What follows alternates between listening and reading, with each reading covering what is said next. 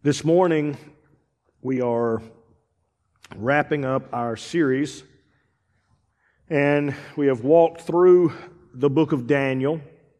And so this morning, as we as we close out everything and, and we come to the fourth part of this, this is the transition that I've been waiting to get to, the transition to get us to here. We have talked about culture war, and we've talked about Daniel's character Daniel's ability to, to handle every situation, how Daniel has walked through and how Daniel has handled the culture war of Belshazzar, of Nebuchadnezzar. In fact, the first six, seven chapters of Daniel is this growth process of Daniel. It is this process where Daniel is becoming what God wants him to be. Now, I know most of the time when we read the book of Daniel, we, we never get past the sixth or seventh chapter. Because to us, that, that's the book of Daniel. I mean, the, the lion's den, that's, that's the height of Daniel's life. I mean, uh, Shadrach, Meshach, and Abednego not bowing and going in the fire, that's the height of the life. But it's nowhere near the height of Daniel's life. Moments in time that simply give you these quick snapshots. It's not the importance of what life was meant to be. It's not what God designed for you. In fact, his whole goal, as, as I've entitled this part of the sermon this morning, is always leading you to more. Look at the person beside you and say, God is always leading you to more. I don't care where you are this morning. I don't care how smart you think you are. God at this present time is trying to lead you to more. He is trying to help you get to the next place that He wants you to be. That has been my greatest understanding of God throughout my whole life. Is that no matter where I thought I arrived, God says, it's a good stopping point for right now. We'll get to moving here shortly, and I'll show you some more. I'll unwrap some more. And I found out that if I live to be 100 years old, I'm still going to be unwrapping things in life and understanding things that I may have thought I understood but had no concept. And if you can grab this, then you will be able to move forward, and especially in the New Testament, because chapters 1 through 7 of Daniel talks about those stories. Chapters 8 through 12 are the height of his life. What Daniel becomes, as you turn in your Bibles with me this morning to Matthew 24,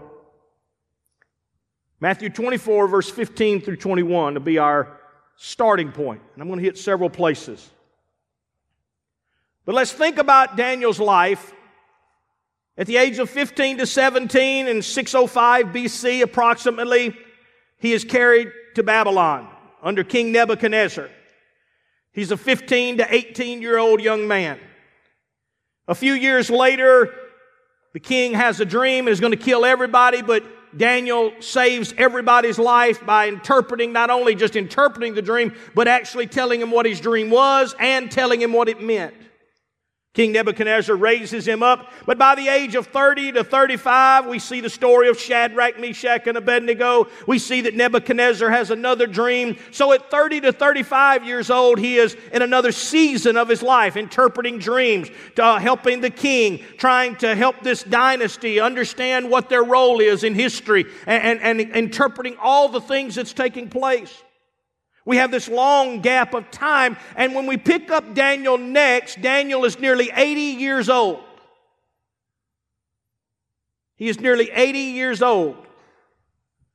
And at nearly 80 years old, after doing all of the different things and after interpreting all these dreams, God begins at chapter 7, 8 to begin to come to him and share a whole new season of visions that Daniel is not interpreting from the king anymore. These are visions given to Daniel. These are visions that Daniel has personally. That God says, now that I've tested you and proved that you can hear and interpret and understand, now I'm going to give you, and you have a heart for this, I am now going to bring you into your full season. He has gone from being Bel to Belteshazzar he has gone from being a slave. He has gone from being just under the king's rule. He's gone to being second in command. All of these things. But go with me to Matthew 24 and let's see what Jesus, the Master, says about Daniel. Therefore, verse, begin at, at verse 15. Therefore, when you see the abomination of desolation spoken by who? Daniel, the what? Daniel spent his entire life from trying to be renamed, retagged, slave, whatever title you tried to give him, and we talked about that several weeks ago, is understanding my title, who I am. You have to fight through that season of not letting someone else entitle you, someone else give you who you are. And Daniel fought through all of that and finally reached the plateau of what God intended for his life, which is that Daniel was always meant to be a what? A prophet. The whole goal was that God one day would say, Daniel the prophet. Daniel was my prophet. Hold on. Daniel was Nebuchadnezzar's prophet. No, no, at one time. At one time, he was under Belteshazzar. At one time, he was this. But there came a season when Daniel had grown and matured when I could come to Daniel and I could say, Now, Daniel, it's time to do what I've been called you to do, not go through a lion's den. That, that's, that's child's play, son. We, we're way past that kind of stuff. And, and, and you've done made it past lion's dens and you've done made it past threats of death and you made but I'm fixing to bring you into the season that I had called you from the time I allowed you to be born and that is that you would be a prophet unto my nation, that you would be a voice to my people. And he says that spoken by the Daniel the prophet, standing in the holy place. Whoever reads, let him understand. And he goes on. Then let those who are in Judea flee to the mountains. Let him who is on the housetop not go down and take anything out of his house. And let him who is in the field not go back and get his clothes. But woe to those who are pregnant and those who are nursing babies in those days, and pray that your flight might be in winter or, or on the Sabbath. For then there will be a great tribulation, such as not been since the beginning of the world until this time. No, nor ever shall be. And unless those days were shortened, no flesh would be saved. But for the elect's sake, those days will be shortened. Daniel's prophecies in chapters 8 through 12 are not just wonderful prophecies. They are end time prophecies. They're speaking to Israel. But you have to understand that Israel at that moment doesn't exist. You have to understand that Daniel is speaking to a city that was torn to pieces. There's nobody living in that town. There, there, there's, no, there's no civilization. All the good was taken to Babylon. All the, the fine jewelry, all the, all the cups of the temple, all the ornaments is in Babylon. It's under a whole different kingdom, and there's no kingdom at this moment strong enough to remove it. And Daniel, at this season of his life, God says, I'm going to show you some things that you're going to write down, and you are going to be for the next 500 years to my people a prophet. Israel would reread Daniel from time to time and say, but there's coming a time when we will be reestablished. There's coming a time when we will go home. There's coming a time when we will not be here anymore. And Daniel's writings and Daniel's sayings of this time, he becomes a prophet to the people so much so that by the time Jesus comes along, reading Daniel and quoting Daniel is a normal thing in their society. Even while they're under Roman rule, they're reading and quoting Daniel and saying, it won't always be like this. We're going to have a Messiah that's coming one day. We've got a champion that's coming one day. We've got one that's coming that will reign and rule. Daniel begins to do what God intended his whole life to accomplish. This is important. Because you can get stuck in a moment of your life and think, well, I was called to be a preacher. Well, that's a poor thing to be. There's a lot of them. I had a guy tell me yesterday, you know, for $200, you can get online and you can become one of those. That's a poor thing to become. That and $2 will buy you a drink at the quick stop. We give ourselves titles because we love to find a place to plateau. We love to find a place to say, I've arrived and I don't have to, I don't have to work anymore. I don't have to do anymore. I don't have to try anymore. Daniel is almost 80 years old and God says, just about to get there, Ben. Just about ready to show you some stuff. If I show it to you now, Daniel, I know you'll weep and cry and pray. I know you, you'll, you'll, you'll go for 19 plus days if necessary until an answer comes. I know what's in you now, Daniel. You're not the man or the boy you were when you came to Babylon all those years ago. Why is this important, Brother Lott? Because, listen, the whole purpose of the Holy Spirit being in you, the whole purpose of the Holy Spirit being in you is to constantly keep growing you and using you for greater things. That's the whole purpose. It's not to help you feel good sometimes. Like everyone that receives the Holy Spirit, like everyone that begins this journey, it is a growth process. Doesn't matter who you study, doesn't matter if it's David starts off with taking care of sheep in the, in the fields, doesn't matter if it's Joseph who has a dream as a young boy and has to figure out it's probably not a good thing to be sharing this with your family all the time. You might want to use a little more tact Daniel in his life, what did he learn? He learned how to handle, how to say things the right way, how to, to say it and not, not bring wrath, not bring anger, but to say it in an encouraging way. Even when he's talking to the kings, he talks to them in such a way that he's not trying to get killed. He's just saying, I'll tell you the truth, but I'll say it as humbly as I can. This is important.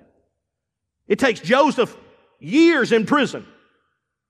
It takes, takes Joseph being accused of rape to finally get to the point where by the time his brother shows up, he's not angry, he's not upset. He just looks at them and says, You meant it for bad, but God meant it for good. It takes a while for the process to take place. When the Holy Spirit's in you, part of that growing is not just miracles, it's not just lion den, it's not just fiery furnaces, it's those gaps of time, those moments where it feels like nothing's happening when the most is happening. Now let's understand these Old Testament prophets. When we talk about Old Testament prophets, when we, when we speak about their, their role and, and what they did and, and kind of the, understand that they played an important role in, in society. From the time the, the manuscripts were written in the Old Testament, listen, prophets had one of the most important roles in that season. In fact, we divide most of the Old Testament into, into what we call the major prophets and the minor prophets. The major prophets include Isaiah, Ezekiel, Jeremiah, Lamentations, and Daniel. They're considered major prophets. It's amazing that we consider Daniel a major, but he's considered a major prophet. A, a real, like Isaiah, he didn't write 55 books, but he, he was an incredible prophet. Then there's all the minor prophets. There's 12 plus of those. There's, there's Hosea, there's Joel, there's Amos, Obadiah, Jonah, Micah, Nahum, Habakkuk, Zephaniah, Haggai, Zechariah, and Malachi. I mean, anybody ever start reading their Bible and get about there and you're like, I'm through. You get past all the fun stories, you get past all the good stuff, then it's like, I don't understand any of this. But to Israel, these are important because they are the bridge for how we're not going to go under, how we're going to survive, how God is not through with us. That when discouragement hit them, they would remind themselves with the Psalms that there's a champion coming. Hey, they would remind themselves that God said He would bring us back. Even Daniel, when he finds the book of Jeremiah, begins to pray and seek God because Jeremiah says that after 70 years, God was going to restore them. And Daniel begins to say, God, forgive us for all our sins, forgive us, and thank you that you're going to do this. And he begins to seek God in all this. Jeremiah encourages Daniel in the process. It is in these prophets. Go with me in your Bibles to Luke 24, verses 44 through 49. Let me show you how important they were and what their goal really was. Then he said to them, Jesus speaking, These are the words which I spoke to you while I was still with you. Now, Jesus said, Everything I taught you while I was alive on this earth, understand, this is what I taught you. This is specifically what I taught you. These are the words I spoke to you while I was still on the earth that all things must be fulfilled which were written in the law of Moses and the so Jesus said, My whole time here, people said, Boy, I'd love to have been with Jesus. I'd love to. All you would have heard was Daniel. All you would have heard was Obadiah. All he did the whole time he was with them was explain to them what the Old Testament prophets were talking about. What he did was, was to open up their eyes and understanding to everything that took place through the law of Moses and the prophets was to show a picture of me. So that when I came on the scene and you saw me, you saw the law and you saw the prophets. In fact, Jesus once was asked, He said, Tell us the most important thing that's ever been taught by God. Tell us the, the whole sum of everything. And Jesus said it very simply. He said, The whole law of the prophets, everything hangs on two things that you love God with all of your heart, soul, mind, and strength, and that you love your neighbor as yourself. What do you think Jesus' life was? It was encompassed in two things that he lived his whole life loving God more than anything in this whole entire world. He gave God all his mind, all his hope, all his strength. And then what did he do for us? He loved us so much that he said, Nobody loves anyone more than he that will lay down his life for someone who doesn't even love them. But he said, I have done this. I have loved you. So I have fulfilled the law. I have fulfilled the prophets. I have done everything that's said. I have shown you openly the picture that God wanted you to see. Oh, I wish uh, you, oh, if you could get that. This is the whole purpose, Jesus said, of my coming he said, And these are the words which I spoke to you while I was still with you. That all these must be fulfilled, which were written of the laws of the Moses and prophets and the Psalms concerning. He said, Everything that you read in the Old Testament, you saw in the picture of me. This is what he says. And he opened their understanding. Ah. See, that's the key. What they thought they knew, God said, let me give you another layer. Let me open your under. We've been following him for three years. We've been hanging out with him for three years. We, we know him. We know who he, No, you don't. Let me open up your understanding that they might comprehend the everything God is doing in your life through the Holy Spirit is to draw you closer to Christ. In fact, the Bible says that when the Spirit comes, he will, his whole purpose is to reveal Christ to you. Now, if he reveals Christ to you, then what is he revealing? He's revealing the prophets and he's revealing the laws. That's why the closer you get to God, the more holy you become. The closer you get to God, the better you live. Because the whole, the whole process is the same. Boy, I love Jesus. Oh, well, then you must mean you love a Bible. Well, I can't stand reading the Bible. Well, you don't really love Jesus then. Because Jesus said, You can't say you love me and not obey my word. Isn't that what he said? So if you're in this room today and you say, I love Jesus, but you know you're doing things that's against his word, then you're lying.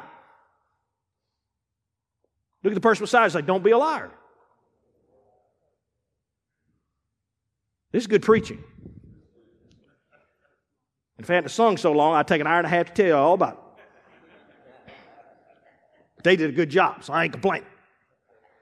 Then he said to them, Thus it is written. Notice how he says this Jesus is resurrected. Jesus could be saying, Guys, let me tell you what it's like to be, you know, resurrected. Let me. No, Jesus does. Jesus refers right back to what? The scriptures as it is written, and thus it was necessary for the Christ to suffer and rise from the dead the third day. And that repentance and remission of sin should be preached in his name to all nations, beginning at Jerusalem. and you are the witnesses of these. So go get it, right?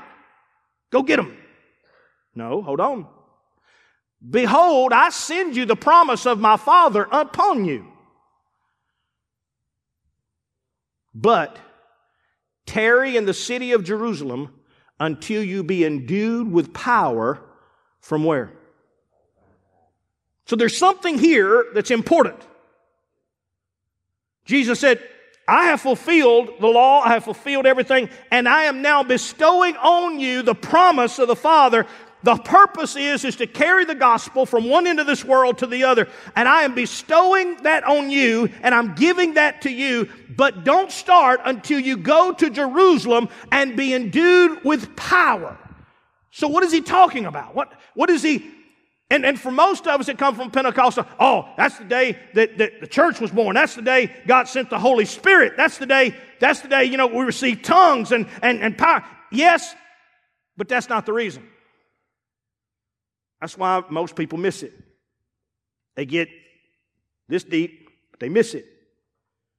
Let me show you what he's trying to teach. Go with me to Acts 2.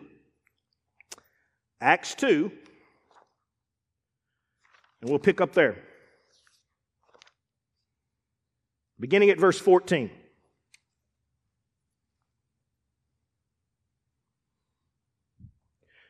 So, what we consider important happened. The power of God fell, like cloven tongues, a fire on their shoulder. They all spoke in new language. They all come staggering downstairs. Man, they had church. And that's what it's all about is having church. Right? Wrong. Because when they get down there, all of a sudden the people watching them, some are like, what in the world is going on? What is this? And others are mocking and saying, these folks drunk.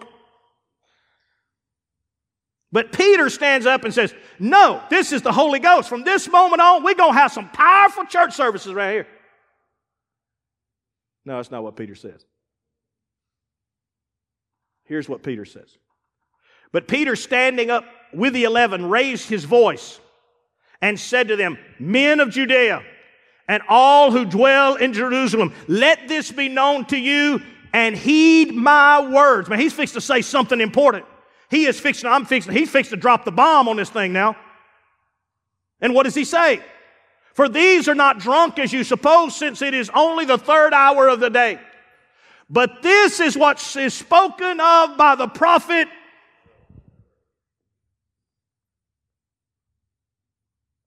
What?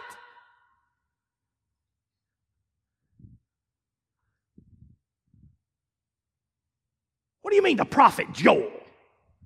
We, we need, eh, we got power now. We don't need, no, no, no. You can be messed up if you got power and don't know what you're doing with it.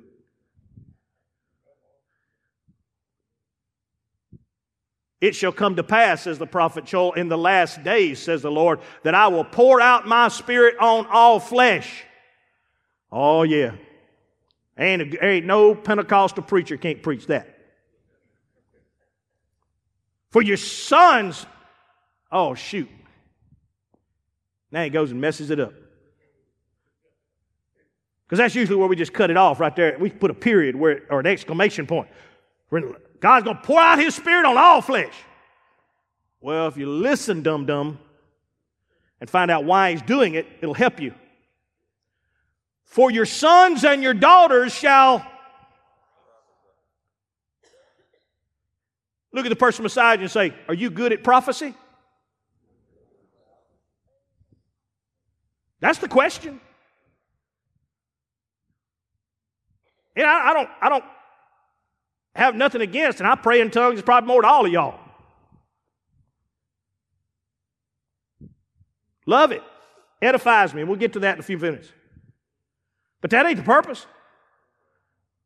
You miss the purpose and you're going to end up in a long train of misery.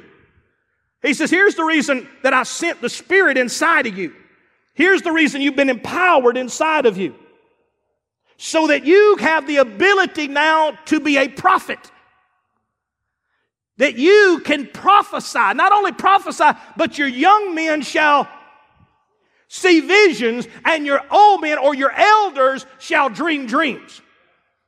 So if you want to see something kicking, and you want to see something rocking, and you want to see something doing good, you find me a church where people are prophesying, and you show me a people where they got vision going on, and you show me a place where the old people are dreaming dreams and saying, I see one day this place full. I'm telling you, I see one day of people, I can see classroom. We need to add another wing on. There's more people coming. Everything is, when you find me a church like that, I'll join that church because that's a church that's full of the Holy Ghost.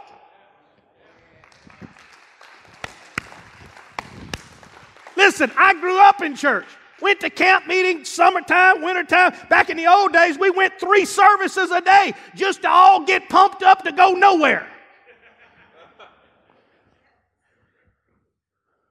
Because we thought if we fell out on the floor or we danced or did a jig, that it was all going to be all right when we went back to our messed up church. And the problem was always the same. We got stuck. God to pour out His Spirit. For what? So that you could go back and prophesy. Yeah, but they kill prophets. Probably to kill you too. Get used to it. You say, well, that ain't the New Testament way. Well, don't ask Jesus because he said, look, they didn't like me and they didn't like my preaching. So you're going to be my servant. So what do you think's going to happen to you when you tell them what I would tell them?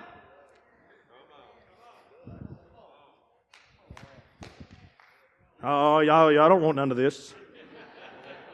Y'all don't want none of this. It's way over your pay scale. This is what Jesus says. And on your maid ser- men servants and on your maid servants, I will pour out my spirit in those days, and they all gonna talk in tongues. No, what are they gonna do? Prophesy. You can't prophesy, then you ain't got enough in you. You need to keep staying in an upper room somewhere. Because when you come down from an upper room, you better have enough in you that you can prophesy. That's what took Daniel all those long years. That's what took Joseph all those long. They had to get to a point to where they could stand firmly and prophesy what thus saith the Lord and what's coming and what's fixing to happen. Go with me in your Bibles. So, so understand God is always leading you to more. Always leading you to more. Go with me to Romans 12, verses 3 through 9. Here, here's what it says. Here's what Paul says. For I say, through the grace given to me, that everyone who is among you not to think of himself more highly than he ought to think, but to think soberly, as God has dealt to each one a measure of faith. Listen. For as we have many members in one body, but all the members do not have the same function. So we, being many, are one body in Christ, and individually members of one another. Having then gifts differing according to the grace that is given to us, let us then, if prophecy, let us prophesy in proportion to our See, you can't prophesy any, anywhere beyond what you can hang on to and believe. If you don't have faith for it, you can't prophesy it. That's why I tell y'all, you need to set a mirror up in your house sometimes and learn prophecy.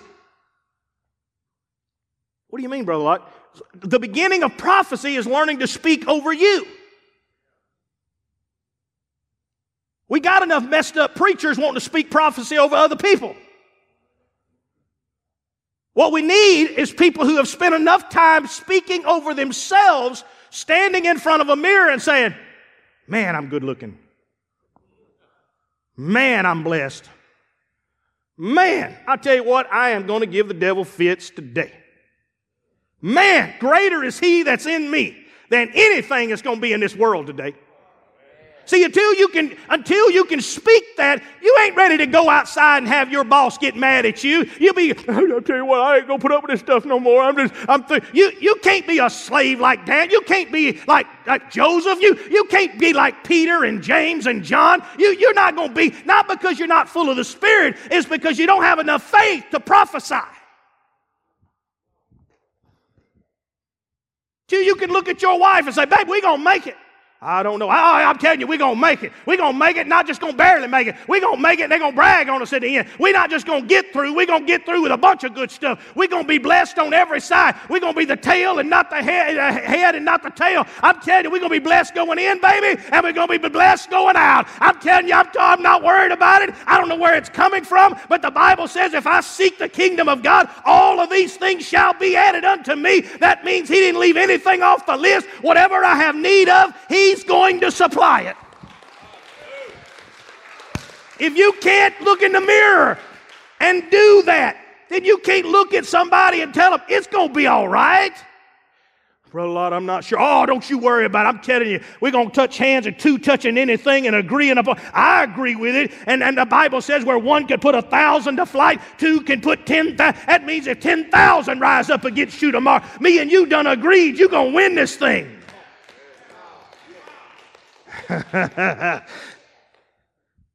See, when you can speak to yourself, then you can speak to others. And when they're discouraged, you can encourage them. That's, that's what it's designed to do. And here's the way one writer put it, and we'll come right back. He said, One of the most visible gifts is prophecy which today can be defined as the ability to speak forth truth from God's Word. We don't have to prophesy like, oh, the end of the world's coming. All, that's, all that prophecy's done. There's no new message we have to preach. We're not prophets like Daniel of old. That's not our call. Our call is to speak what God has said and to declare that it is true regardless of any lie that ever tries to come against it. You won't make it.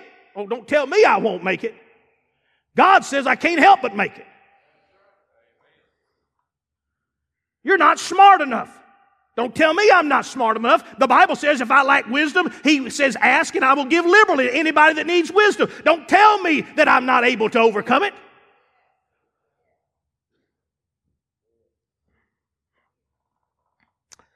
Believers with a gift typically have a strong biblical perspective and an ability to accurately handle Scripture. They were able to discern false doctrines and warn God's people about deception. They desire, their desire is to promote obedience to the Word and to address heart issues that could lead people away to sin. That's prophecy. So when I'm up here with this ugly look on my face and I'm quoting scripture at you, what I'm trying to do is to get you to understand it is the truth. Don't be deceived by some other lie or something somebody said on the six o'clock news or what somebody posted on Facebook or what the History Channel decided it learned. If it doesn't align itself with God's word, then it's false. Somebody says, I'm, I'm, I'm sick. The Bible says you're healed. I got health problems. The Bible says that He can heal, deliver you from anything. See, it's all about looking in that mirror and saying, Who am I? What is it that I have? This is prophecy in our modern age. In the, in the Old Testament, they had two jobs.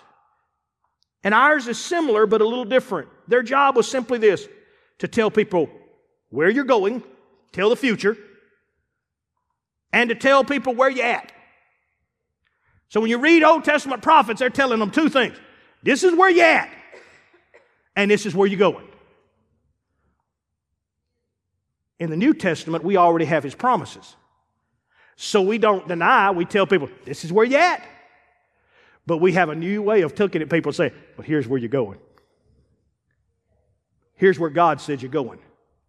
if you will travel with him, if you'll walk in the light as he's in the light, if you will allow the Spirit to do its work, here's where you're going. So when all these people are preaching and speaking all this stuff, uh, uh, blessings and all this, they're not wrong. But it only happens in proportion to your faith. Remember, we just read that according to your faith, prophecy operates. So, having the gifts according, prophecy in proportion to faith. Listen, or ministry, let us use it in our ministry. He who teaches in teaching, he who exhorts in exhortation, he who gives with liberality, he who leads with diligence, he who shows mercy with cheerfulness. Let love be without hypocrisy. Abhor that which is evil and cling to that which is good. That's the process. And in that, I am prophesying over lives. Go with me to 1 Corinthians 14, 1 through 5, and I've got to hurry. So, prophecy is designed to push you forward. That's all it's designed to do. In church, what we are to be doing is encouraging, exhorting, lifting each other. Let me show it to you. Here's what the Bible says Pursue love and desire spiritual gifts but especially that you may. This is important. Paul is saying, listen to me. Pursue love, love everybody. Hey, all the spiritual gifts that are out there, go for them. Hey, I've spoken tongues. I've interpreted tongues. God's given me gift of healing at times. God's given me miracles at times. God, I, have I've walked through the gamut. But there is none, none more powerful than the gift of prophecy. That's why Peter started out with it on the day of Pentecost. That's why Paul talks about it here in Corinthians. He says, Listen to me, it's great to have spiritual gifts. The Corinthians lacked no spiritual gifts, they were loaded with spiritual gifts. And he said, Always remain in love. Don't think of yourself better. But understand, prophecy is a key one. Why? Pursue love, desire spiritual gift, but especially that you may prophesy. Why? For he who speaks in a tongue does not speak to men, but to. That's why when you're in these church services and everybody blah blah blah blah blah blah do, and everybody walks out, who's who feels good? Only the person going dabba dabba do. The rest of everybody else, you ever notice the church service? They're all sitting there like, what are we going to eat after this thing's over with? Some of them already cut out halfway through. The ones that didn't get it, they just cut on out and head to the restaurant early. So when you speak in an unknown tongue, if that's what you're pursuing, understand there's nothing wrong with it. It is a gift. But for he who speaks in an unknown tongue speaks uh, to men, but to God. For no one understands him. In the Spirit, he speaks, yeah, in, in the Spirit, He's doing good. It's, it's a gift. It's nothing wrong. And I thank God I speak in tongues and pray in tongues, like I said, as much as anybody. I'm thankful. But I know what it's there for. It's for those moments when it's just me and God. It's just me, and, and, I don't even know what sometimes to pray for. And I don't know all that's going on in the spirit world, and I don't know all that's fighting me. And God says, You need to be in the spirit, Tim. You need to pray, and you need to fall. You need to get in here and get in tongues, and you need to just let me fill you up. I don't even know what you're filling me up for. Don't worry about it. You'll know about it later. You just need to get strong, son. Because you're in a fight, you don't even see the enemies around you. He says, This is important. But understand, you're talking mysteries and you're, but he who prophesies, when you prophesy, when you bring that into the church, what happens? It speaks edification. When you prophesy, it speaks exhortation. When you prophesy, it brings comfort to. I used to get so angry with that. Man, I wanted to be one of those, you know, somebody come to the altar, I was going to pop them in the head. Man, I used to watch him guys. I'm like, that's me, man. That's what I want to be. God, zap me like that. Just plop, plop, plop. And they just laying everywhere. And I'm like, man, that's cool. That's what I want. God's like, are going up. What do you mean we're going up? We're going past that. I'm like, pass it. How you going to pass it? That's it. That's the, that's, that is the height, man. And God's like, no. What I want you to do, Tim, is you can line them up. And I want you to walk in front of every one of them and I want you to tell them what their dreams mean. And I want you to tell them what's in their mind. What? I want you to walk by them and say, right now you feel this right here and you're going through this. And I want their eyes to get real big and I want you to say, God wanted me to tell you it's going to be okay. My God, that's really weird. He said, Tim, listen to me. If you go down there and you just pray in tongues, they're going to go home with that same problem. But if you can get in their face and you can bring prophecy into their life, now you exhort them, you build them up, you comfort them. Even in preaching, you do this. Not preaching just messages, but preaching so that somebody comes up to you after and say, Pastor, I'm telling you, I was just thinking about that this week.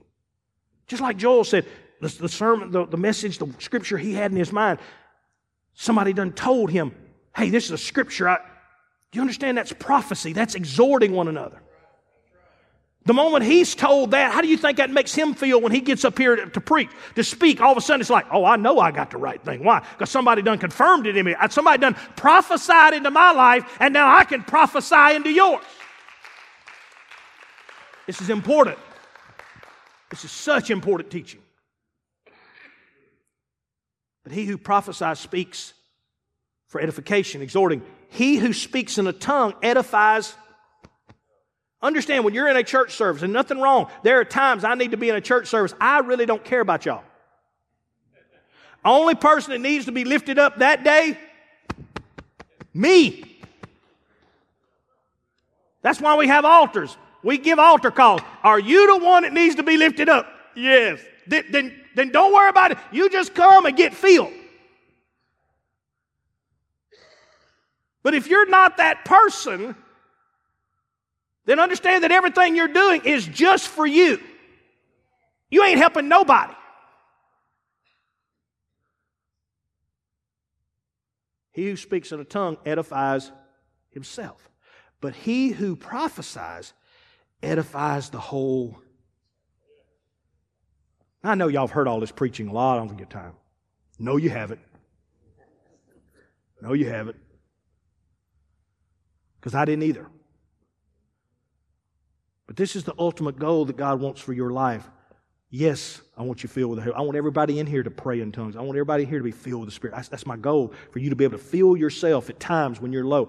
But more importantly than that, I want you to also be able to step beyond that and be able to at Walmart bump into somebody and just sense that something's not right with them. And be able to say, You all right, sweetie?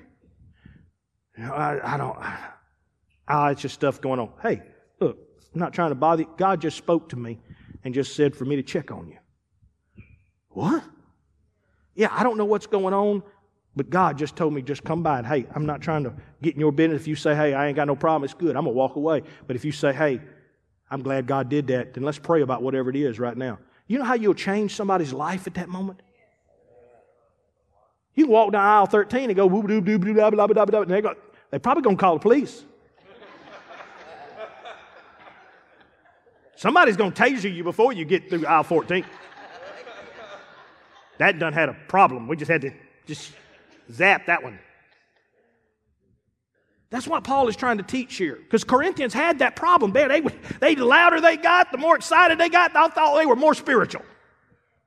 And he said, guys, you get, you, you, I need you to go up. He who speaks with the tongue edifies this. I wish you all spoke with. So don't think when I say this that, oh, bro, Lott's again. No, it's part of your Christian heritage. You need to be able to pray in tongues. But that only edifies who?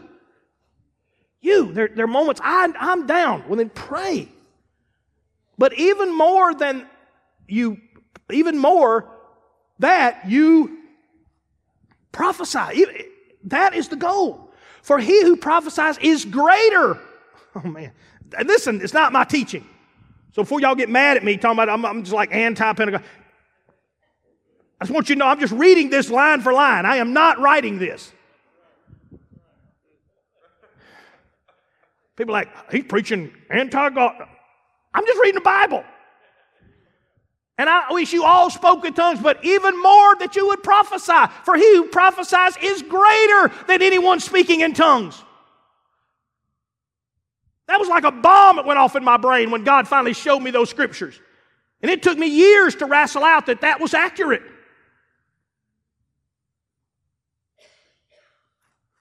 Unless indeed he interprets. In other words, if there's a tongue in a word in tongues, then that can be even greater than prophecy. Why? Because someone will then in English interpret it so that everyone can be edified through the Holy Spirit. Only, only when somebody is interpreting that tongue that we're not talking about praying in tongues, but when somebody gives a tongue and somebody interprets that tongue, well, now it can be greater because now we understand what's being said.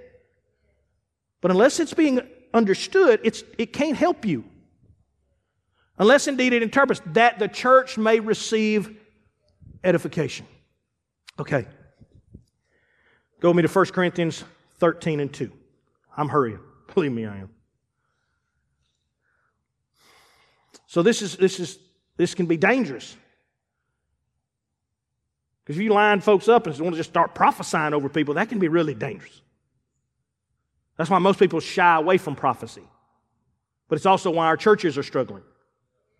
Because prophecy is our greatest weapon, and it's the one thing we're scared the most of. Because when we think of prophecy, we think of somebody holding, standing you up here and saying, Oh, I see a Cadillac in your future. You're going to be pregnant in three weeks? When we think of prophecy, we think of some fruitcake in a white suit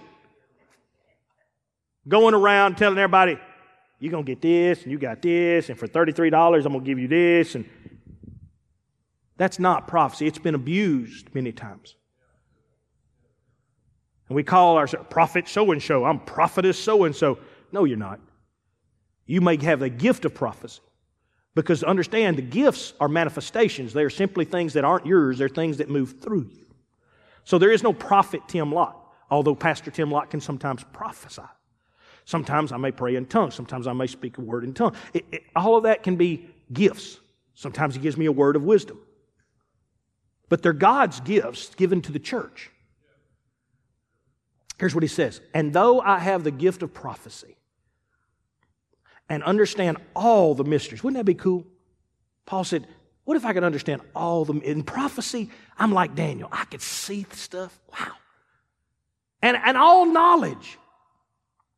And, have, and though I have all faith so that I can move mountains with what I see. But if I don't have love, I'm nothing. It must be held, this gift must be held tightly around the cocoon of love. Otherwise, we'll look at somebody and say, I tell you what, you don't quit doing that, you're going to end up in jail. Are they telling you the truth? Yes. They're prophesying over you. Are they doing it in a loving way? No.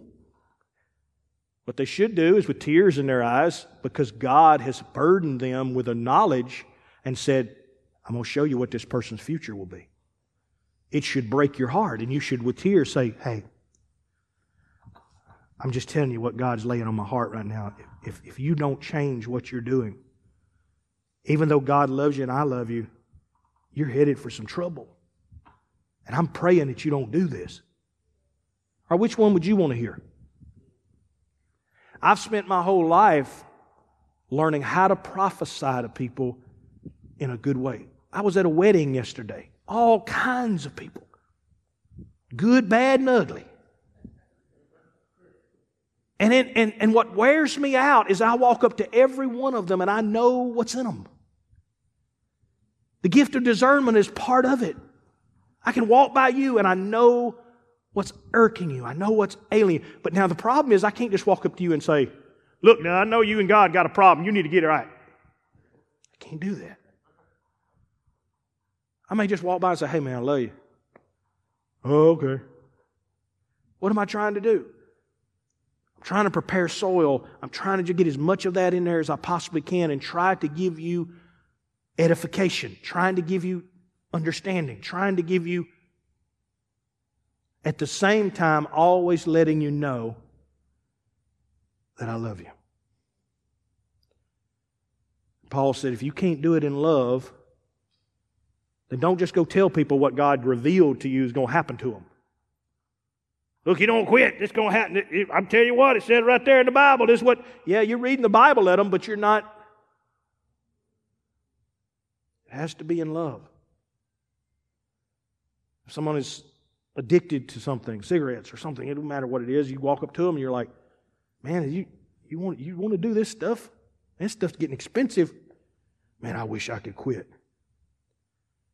Hey, I believe God can, can help you here. I believe, would, would you, Will you let me pray with you? Will let me? No, I'm just discerning the situation. And then I'm prophesying God's word because God said, I can deliver you. Does this make sense? Go with me to Acts 1 and 8. The whole purpose of this was for one reason Acts 1 and 8. So prophecy is always pushing you. It's always pushing the person you're talking to. It's always pushing people toward good and better. Jesus says, But you shall be, you shall receive power. Now, what is this power? Power to prophesy, power to speak, power. You shall receive power after when the Holy Spirit has come upon you. And how do you know you got this power? You shall be witnesses to me. That's prophecy. Maybe the prophecy is you need to be saved. But that's the first prophecy a person can hear. But there's hundreds of them afterwards. In Jerusalem and all Judea and Samaria and the end of the earth. Let me ask you a question.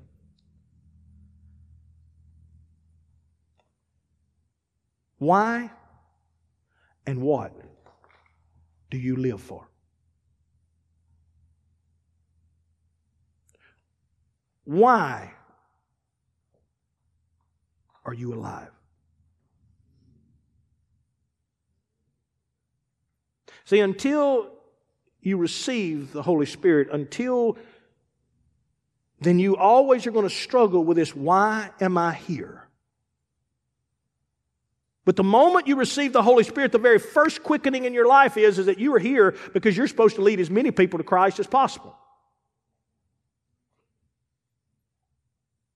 How do I know that? Because when the Spirit comes, the first thing He's going to do is you're going to be my witnesses. That's the whole purpose of your receiving the Spirit. You're going to prophesy. So God's desire is for everyone to prophesy. Someone would say, Pastor Lott, I don't know how. I don't know how to do this. If you're beginning at this, then let's just start from basics. Get you a mirror at the house. Let me just go ahead and help you. Get you a mirror at the house. Be your bathroom mirror, it could be whatever. Go to the internet, pull up encouraging scriptures. Scriptures that speak life, whatever you want to pull up. Scriptures that speak life into my life. Scripture, print them off. Print them off big enough where you can stand in front of a mirror and where it says, I, Tim Lott, can do all things through Christ who strengthens me. Just start reading them. Start memorizing them. Start getting them in your heart and in your spirit. No weapon formed against me will prosper. If an enemy comes against me one way, he will flee seven ways. Just start memorizing them. Start looking at that mirror and say, That's who I am. I am a child of God. I have the kingdom of God living inside of me. If the kingdom, eternal kingdom, is living inside of me, if God Almighty, who is the Alpha and Omega, is living inside of me, then who dare be against me? For the Bible says, if God be for me, who dare even think they would want to take on Tim Lott?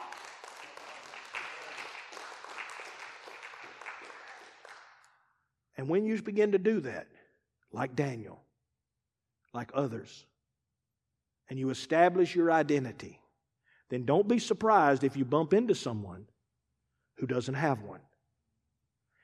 Wait in Jerusalem until you be endued with power.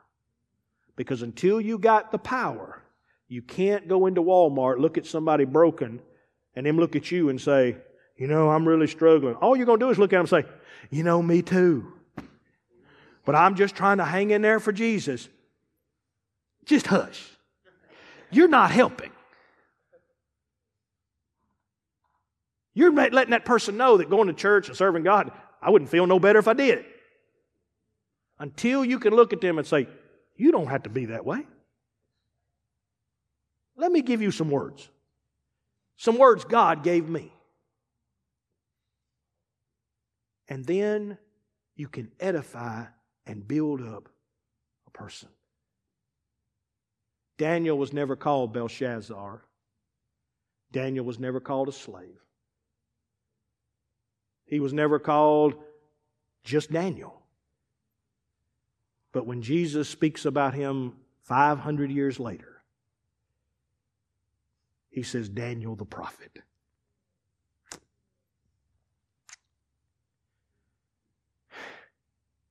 It's not what I was doing at the moment.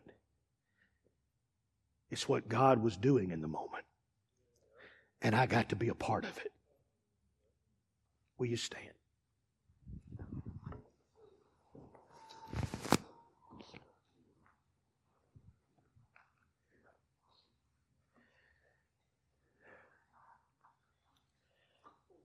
So, to be a prophet, it simply means this I must be able to speak God's word to the future and declare the truths of Scripture to my moment. Every one of you in this room is called to be a prophet. You may be 10 years old and you're called to be a prophet. What do you mean, brother? You got to speak and say, I will pass this grade. I will one day go to college. I will one day grad. You got to begin, even at your age, begin to learn to prophesy and speak. If you can, if you can, you make your way prosperous. If you don't, you can hear Pastor Lott tell you this for the rest of your life. And you can walk out and say, uh, I don't know. It's not until you get it in you that it works. Joel said something this morning, and I'm not going to pull that scripture up. He said, All of these things, the promises, everything, works from the power that is from within. God, I need something. God, I need a miracle. He said, Tim, I already put it in you. I'm in there, son. But you have to prophesy it out. Life and death is in the power of your tongue. And if you can't change your tongue, you can't change your life. Whoever you are in this room today that I'm speaking to, I'm not mad. I'm not upset. I hope we're best friends. But there's only so far I can go with my crying, my preaching, my loving you. It breaks my heart to watch that you won't change your words to produce the life that God wants for your life. And He sent me by to tell you today is that until you change your words, and begin to speak, my family will be blessed. My marriage will survive. My children will grow up healthy. But until you can speak that, doesn't matter how many times you run to Pastor Lott and say, Brother Lott, would you pray? Brother Lott, you think, uh, what do you, if you're going to walk out and speak something totally contrary to it, then you prophesy over your own life. And what makes us different as children of God is that we have the power to prophesy things that are not as though they are. That's called faith. It's the substance of things that are not, but we believe they're already there. God says today, you got to choose. So if you're in this room, here's your, here's your work. I, I, don't, I don't need you to come to the altar this morning. I had an awesome altar call. I don't need you to come and say, God, give me strength. God, help me. God, no. I need you to go get a mirror. Here is your altar call. Go get you a mirror. print you off, and if you can't see like me very good, print it off real big. And it's going to seem stupid and silly at the first because your, your, your mind's going to be like, this is crazy. Yeah, because hey, your mind's what's keeping you where it is. But until you can look there and smile in that mirror and say, yes, that's who I am, then nothing else matters. Tarry in Jerusalem until you be endued with power. Then you will be my witnesses in Judea, Samaria, and the uttermost parts of the world. Guys, I love you. I hope this series has brought something good to your life. Will you bow your heads? Father, I got no more. They're going to have to choose what words come out of their mouth negative, positive. And the words they choose will affect their life. They prophesy over their own lives. They're speaking their futures into existence. Father, would you please allow truth to not only be in front of them, but to come out of them? Let them learn to speak, speak boldly into a culture that is so confused. It is a culture war. But the final step of that battle, the final step of overcoming our culture, is beginning to prophesy over who we are in the midst of all that's going on. And Father, I thank you for it. In Jesus' name, amen. God bless you.